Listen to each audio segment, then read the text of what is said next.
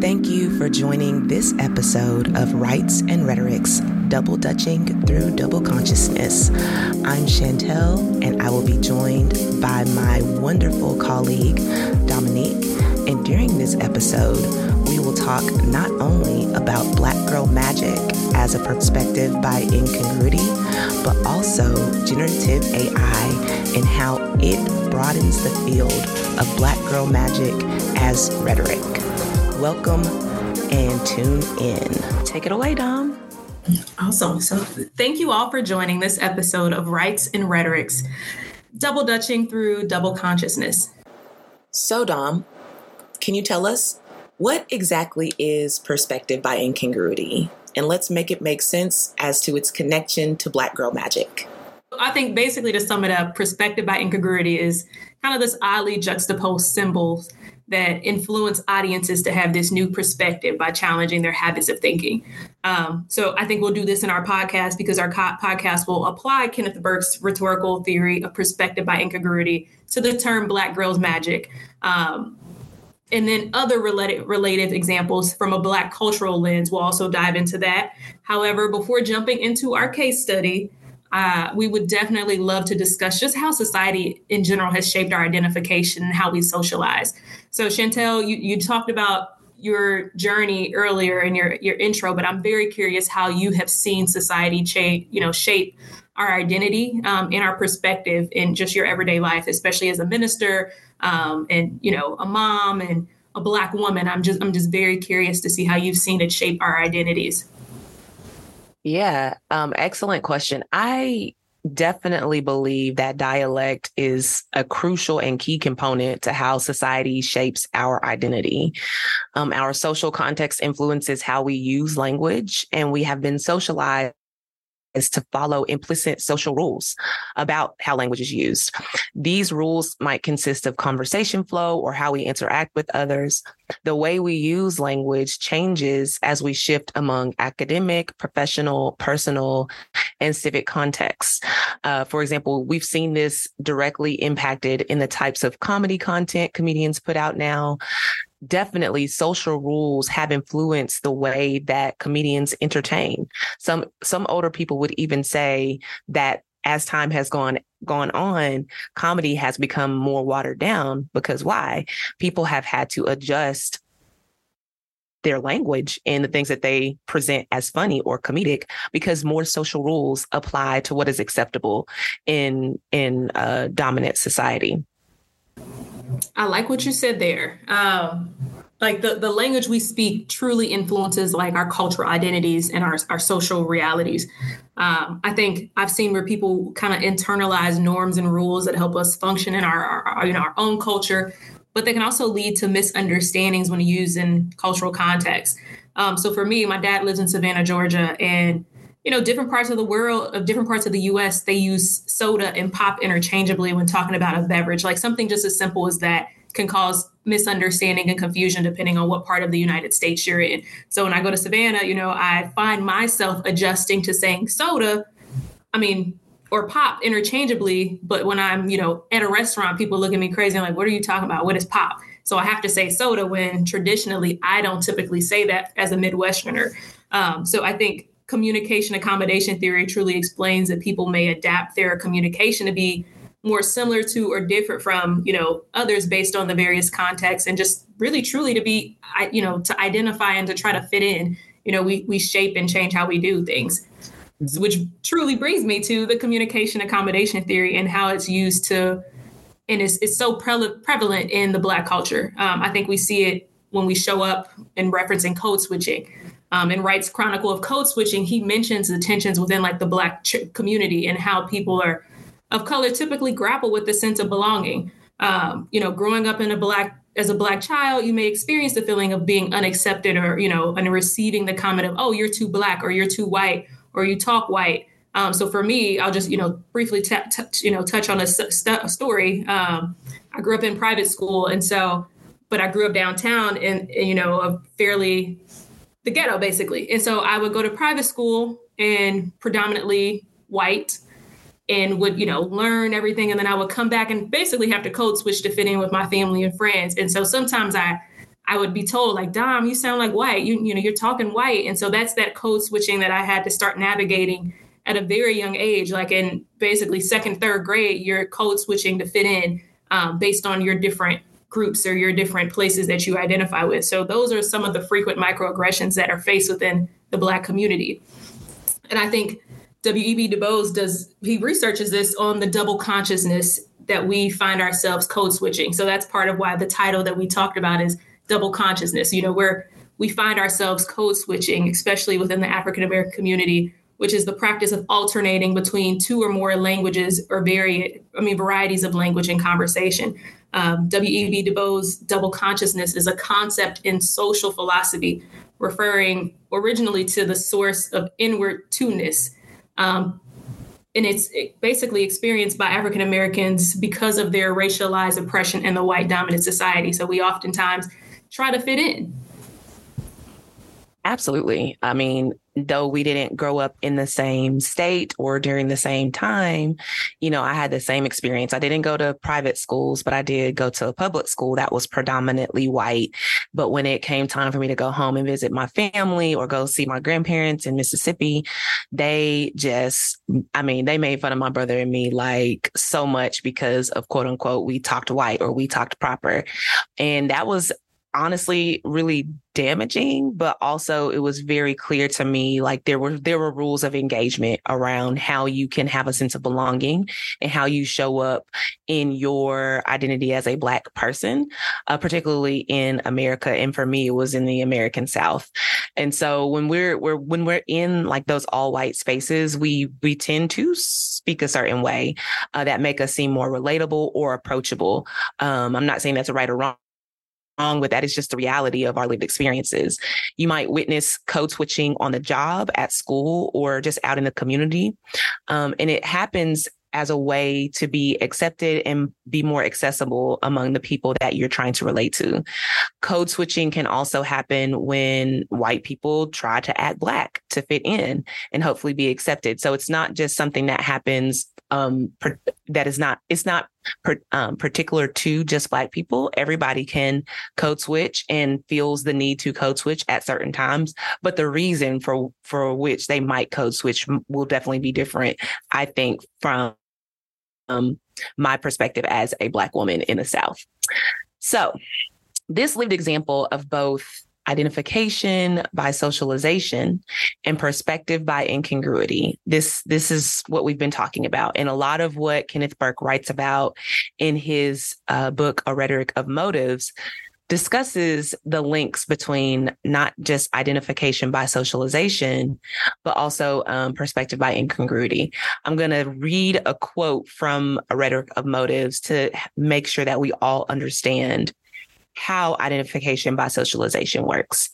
So Burke states, the individual person striving to form themselves in accordance with the communicative norms that match the cooperative ways of their society is, by the same token, concerned with the rhetoric of identification.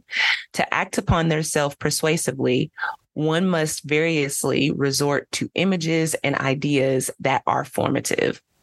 And that's on page thirty-nine of my of my book.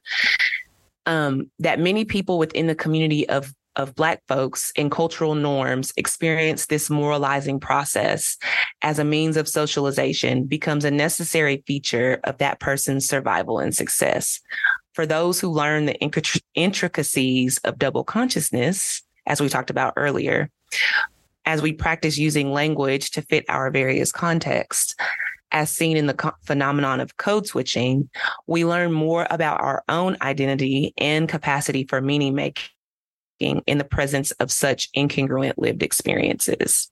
So looping it back to perspective by incongruity, code switching is but one example of a way that someone, particularly for my case and for Dom's case, might experience perspective by incongruity, but also learns how to identify themselves um, by the ways that we're socialized to understand what is culturally acceptable in terms of the use of language. So that was a whole lot. We're going to shift gears for a second, and we want to bring up Another relevant example, a case study to further express how perspective by incongruity shows up, um, particularly among Black girls, women, and women presenting people. One that immediately comes to mind for me is the phrase or mantra, Black Girl Magic. Black Girl Magic rhetoric really exploded onto the public social media scene, I guess, in the last ten years. I, I don't even, if I had to pinpoint it down, I would say in the last ten years. Um, this phenomenon really speaks to how c- counter narratives are built, to be honest. So Black Girl Magic was this, this force of nature, honestly, that came on, that exploded onto the scene um, to basically upend the stereotype that Black girls and women are angry and um, violent or um, just not worthy of adoration or praise.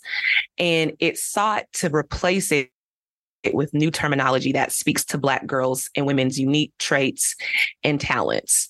Um, but where the perspective by incongruity comes in is here. In Black culture, one thing that we um, experience quite a bit is this understanding or this unspoken rule, or maybe it's very spoken if you if you're a Black religious person, that magic is not anything that you dabble with. Like in my my my home, like my mama wouldn't even let me like read Harry Potter when I was growing up because it was the devil's work is what she would call it. It was the devil's me work. Me too. My mom was like, yeah, no, you're not reading that. You're not, you're reading, not reading that. because, because magic for a lot of Black folks reared in um, America was something to, see, to be seen as negative. It had, you know, connotations of being evil or being just, just negative or, you know, something with the occult. It was not something you mess with. But here we see that Um, beyond the dominant discourse in Black culture, where magic is largely seen as demonic or um, unfit for religious people to engage with, we see within the context of the meta narrative or the counter narrative concerning Black girls and women being seen as less than or, or inferior, that the term Black Girl Magic becomes somehow positive.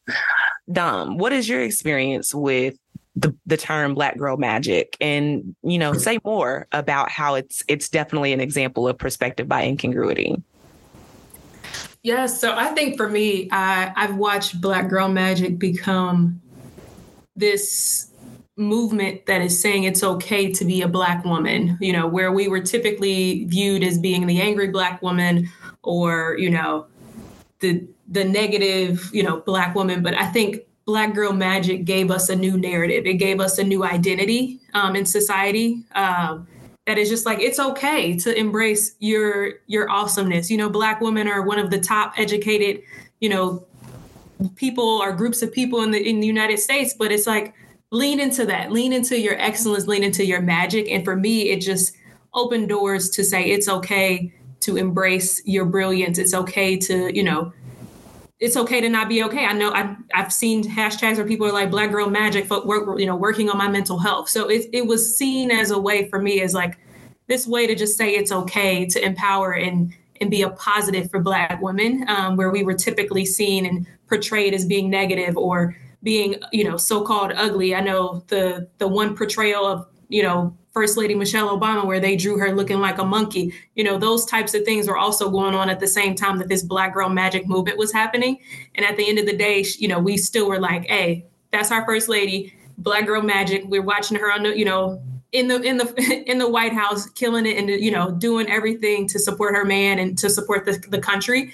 So I think for me, Black Girl Magic was, Uh, you know, paying homage to the excellence that we have when we've gone through so much um, in the past and even still are. But it's just another way to say, lean into it, embrace your life, you know, embrace it and, and just embrace your magic and embrace all the things that you've overcome because you are powerful. You are amazing.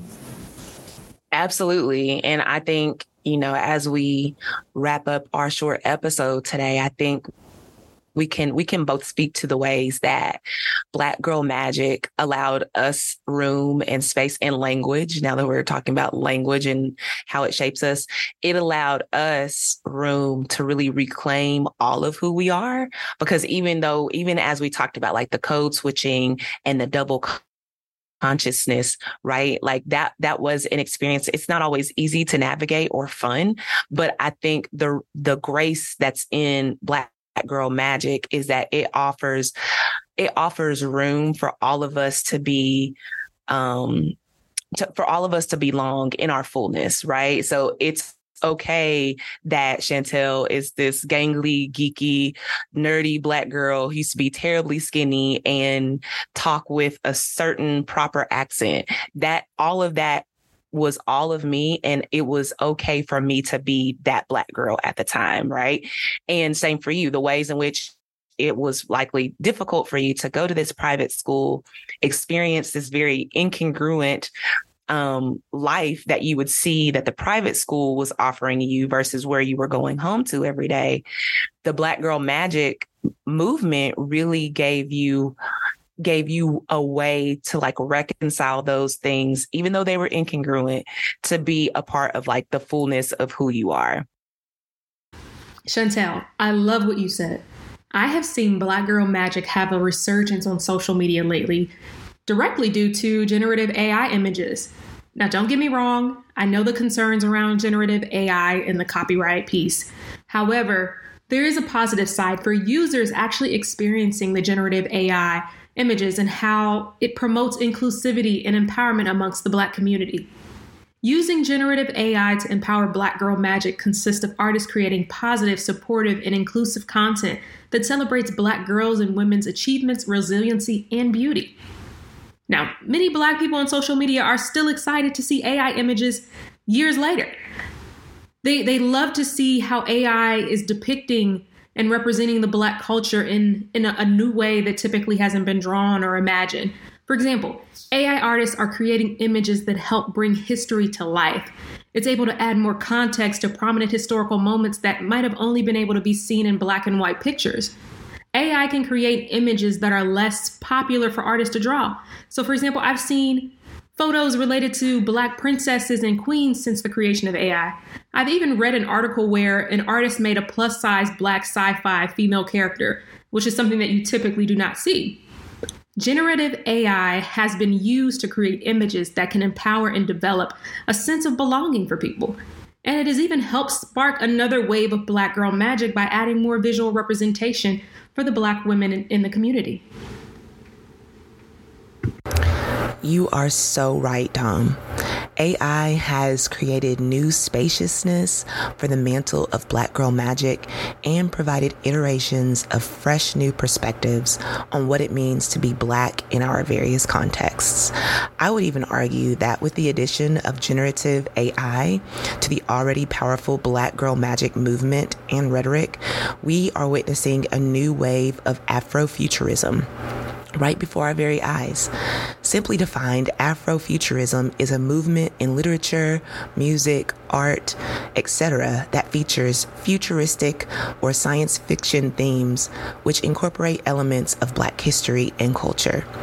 To your earlier point, A I has opened avenues to unparalleled new terrains that create a sense of belonging for those who have been left out and locked out of fields dominated by whiteness and white maleness.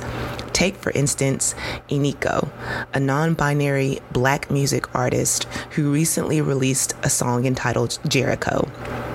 In the song, Iniko, whose pronouns are they, them, alludes to the biblical narrative of Jericho to elucidate how they are from an otherworldly dimension that is not bound or confined by earthly chains or barriers.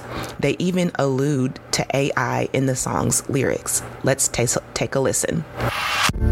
I, I'm from outer space. I got Milky Way thought, evolution in my veins. I'm going up and far away. I'm illuminated. I'll make a move, start a waves. I've been dreaming of my mind for a long time. I had a vision from the praise they want to co-sign. Artificially intelligent A I. I'm your future past the present. I'm a fine line. Yeah, I'm a missing link of this illusion. I am not really here. I'm an intrusion. I don't swim or sink. I just flow. I don't need gravity. I just need growth. When I move, it's in a quick, oh, oh, I won't ever, ever